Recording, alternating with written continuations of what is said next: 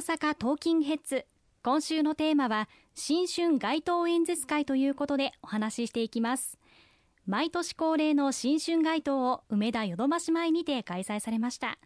石川さんは大阪府本部代表という立場でもいらっしゃいますので主催者という側面もあったかと思いますが久しぶりに街中がにぎわったお正月の中での開催という感じでしたでしょうか？そうですね。あの梅田もそうですしまたあのお正月以降各地大阪回らせていただいてますけど本当にあの人手が戻ってるなという、はい、あの印象を受けております、はい、あの該当させていただいた時も多くの方があの手を振ってあの応援をしていただきましたしまたあの私も事前にツイッター SNS でこの該当を行うことを告知をさせていただいたんですけれども、それを見て、新年早々ですね、応援に駆けつけてくださった方もいらっしゃいました。心から感謝と御礼を申し上げたいというふうに思います。そうした方々の思いにしっかり応えられるような一年にしていきたいという決意を述べさせていただきました。本当にお正月にぎわっていましたし、まあ、今デジタル社会になってきていますけれどもでもその中でも直接声を届けていくっていうことは大事なことですよね。そうですね。あのこのコロナ禍で SNS の発信またオンラインでの会合などが非常に増えてまいりましたけれどもやはり直接対面で人と会ってそして話をしてお互いにその表情と確認をし合うということは極めて大事だなということをここ最近特に実感をしています。去年の秋以降ですね、3年ぶりというような行事も大変多く再開をされてますし、今年も年始早々、様々な団体、あるいは地域の新年御礼会等も3年ぶりに行ったというところも大変多いなという印象がございます。私ども公明党も1月11日に大阪府本部としての新春年賀会を開催をさせていただきまして、東京から山口夏夫代表を招いて出発を切らせていただくことができました。今、感染対策、コロナ対策には十分に気をつけながら、まあ、人数は縮小するとか、あるいは密にならないように距離は空けてとか、あるいは食事をとるときにも様々な対策をお願いしてとか、そういったことは万全にした上でですけれども、やはり人が直接会って、そして1年の出発を切るということは本当に大事なことだというふうに実感をしています。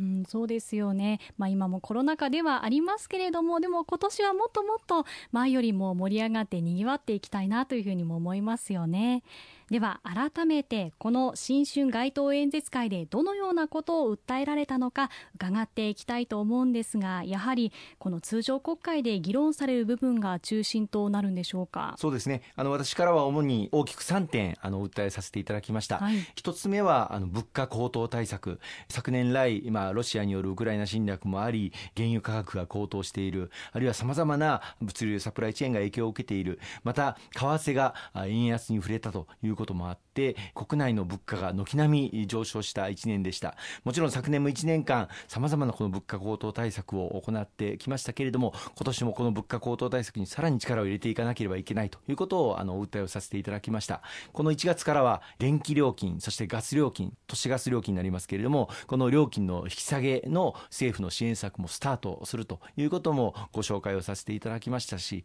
また国では地方創生臨時交付金というものを手当てをして予算財財源を確保して各地方自治体にお配りをさせていただいておりますこの交付金を活用していただいて例えば大阪府では子どもたちに 10kg のお米を配布をしていただく事業を展開をするとかあるいは大阪市ではプレミアム付き商品券1万円で購入していただければ1万3000円分のお買い物ができるこういった商品券の発行をしていただいたりとかこの国の財源を活用してさまざまな施策を各地方自治体で行っていただいているということもご紹介をさせていただきました。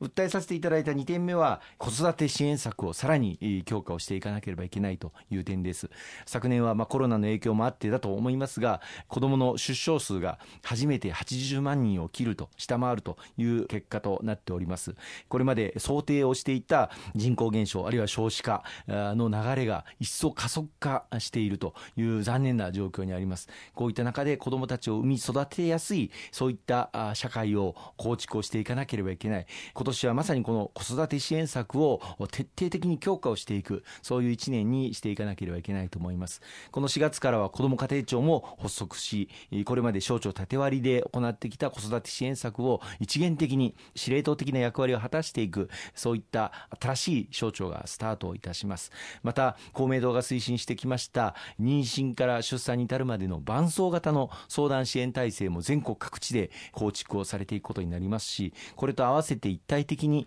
妊娠時に5万円分そして出産後にさらに5万円分合わせて10万円分の経済的負担軽減策を行う支援策もスタートさせてまいります。そしてこの4月からは出産育児一時金これがこれまで42万円を支給させていただいておりましたがこれが50万円に引き上げられるということになります。それ以外にも様々な子育て支援策がございますが今年はこの子育て支援策を予算として倍増させていくということも政府として目標としておりますのでその中身作りを地域の皆様の声をいただきながらしっかり盛り込んで子育てしやすい日本社会を築きそして少子化また人口減少これに歯止めを打っていくそういう一年にしていきたいということを訴えさせていただきました。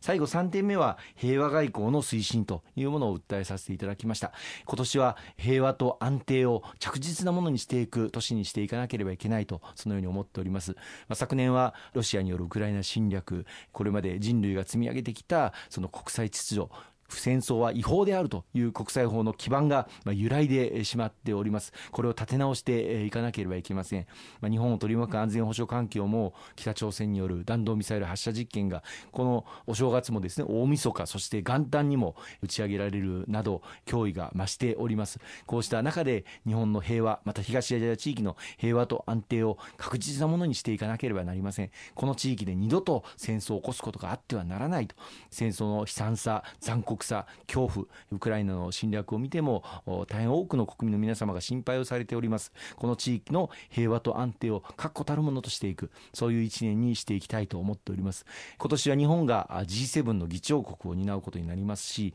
また国連安保理の非常任理事国を担う年でもあります。そういった役割をしっかり果たしながら世界の平和と安定に向けて法の支配であるとか自由や民主主義基本的人権の尊重こうした普遍的な価値を国際社会に広く浸透させていく特にこの東アジア地域東南アジア諸国を含めですねしっかり連携を深めていくそういう年にしていきたいと思っております。わかりました石川さんが訴えられた物価高対策、子育て支援策、そして平和外交の推進の中で、まずは物価高対策について伺っていきたいと思いますが、2023年度の予算案につきましても、この物価高対策、かなりの額を計上していることがすでに報じられています。具体的にはどのような内容の予算が盛り込まれているんでしょうか？はい、あのそもそも昨年の年末に成立をさせていただきました令和4年度の第二次補正予算。この中に物価高対策として先ほど申し上げました電気料金そしてガス料金の引き下げに必要となる6兆円強の支援策を計上させていただいております。これによってこの1月から9月かけて標準的なご家庭で約4万5千円分支援することができるという内容になっております。さらに今回の当初予算でも予備費というものを計上させていただいておりまして物価高あるいは燃料価格の高騰に対して柔軟にこの予備費の活用によって事態の急変にも対応できるようなそういった対策を講じているということをご承知おきいただければと思います。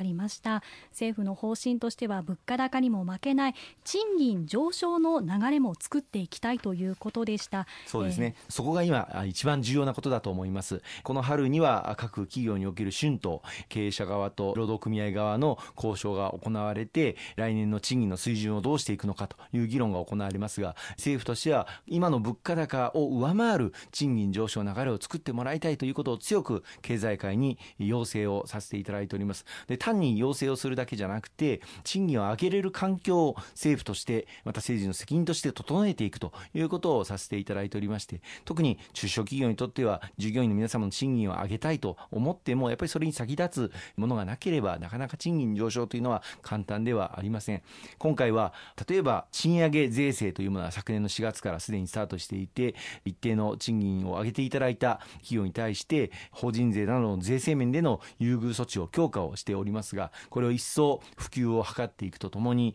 中小企業庁が行っているいろんな補助金があるんですね。例えばあの事業再構築補助金とかあるいはものづくり補助金といったものがまあ有名ですけれどもこうした補助金を出すにあたって賃上げを行っていただいていればその補助金の上限額を引き上げたりあるいは補助金を採択するにあたって加点をするといった要するに補助金をより出しやすいそういった内容にするということを今回盛り込んでておりますさらには非正規労働者の方々の処遇も改善するために有期契約労働者らを正社員化したりした場合にもキャリアアップ助成金の上限額を引き上げるなど各企業が賃上げあるいは正社員化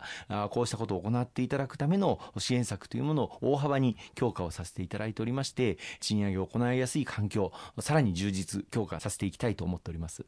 えそしていろんな業界で人手不足だという声も聞かれています。もうコロナ禍で事業を縮小してでもまたそれが復活しようと思っていてもなかなか従業員が戻ってこないという声も聞かれます。こうしたマッチングなども重要なんでしょうか、まあ、今コロナの状況を脱しようとする中にあって、まあ、経済が再活性化しつつある中で最大の課題が人手不足というものだと思います、まあ、ただでさえ若年層の人口が減っている人口減少の状状況の中、人材の奪い合いという状況が生まれております。こうした中で、よりきめ細やかに、それぞれの適性に合った職業についていただく、あるいはこれまで学んできたこと、あるいは身につけてきた経験にさらに加えてリスキリングということが最近よく言われますけれども、新たな分野で能力を身につけていただく、あるいは学び直しを行っていただく、こうしたことを積極的に後押しをしていく。そしてそのことによって、より賃金の高い仕事に、あるいはより自分に合った仕事事に移っていただく、まあ、労働移動の円滑化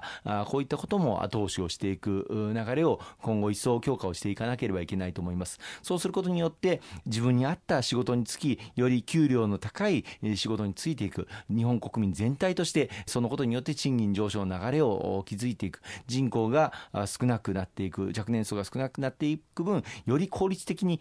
仕事ができる、まあ、生産性の向上もそうですけれども、行っていくということが求められるんだと思います。ね。また合わせて、まあ、コロナも収束を図っていくのと同時に外国人材の受け入れこれをさらに積極的に行っていかなければいけないと思います、まあ、技能実習や特定技能といった制度はありますけれどもこれも2年後3年後見直しの時期に来ていてこの見直しを早急に行っていかなければいけませんこの見直しを行っていくための有識者会議が今年から議論を本格化してまいりますのでこの外国人材の受け入れに関する制度の在り方についても今年は大きなな転換点を迎える年になってくるのではないかとそのように思っておりますし進めていきたいと思っております。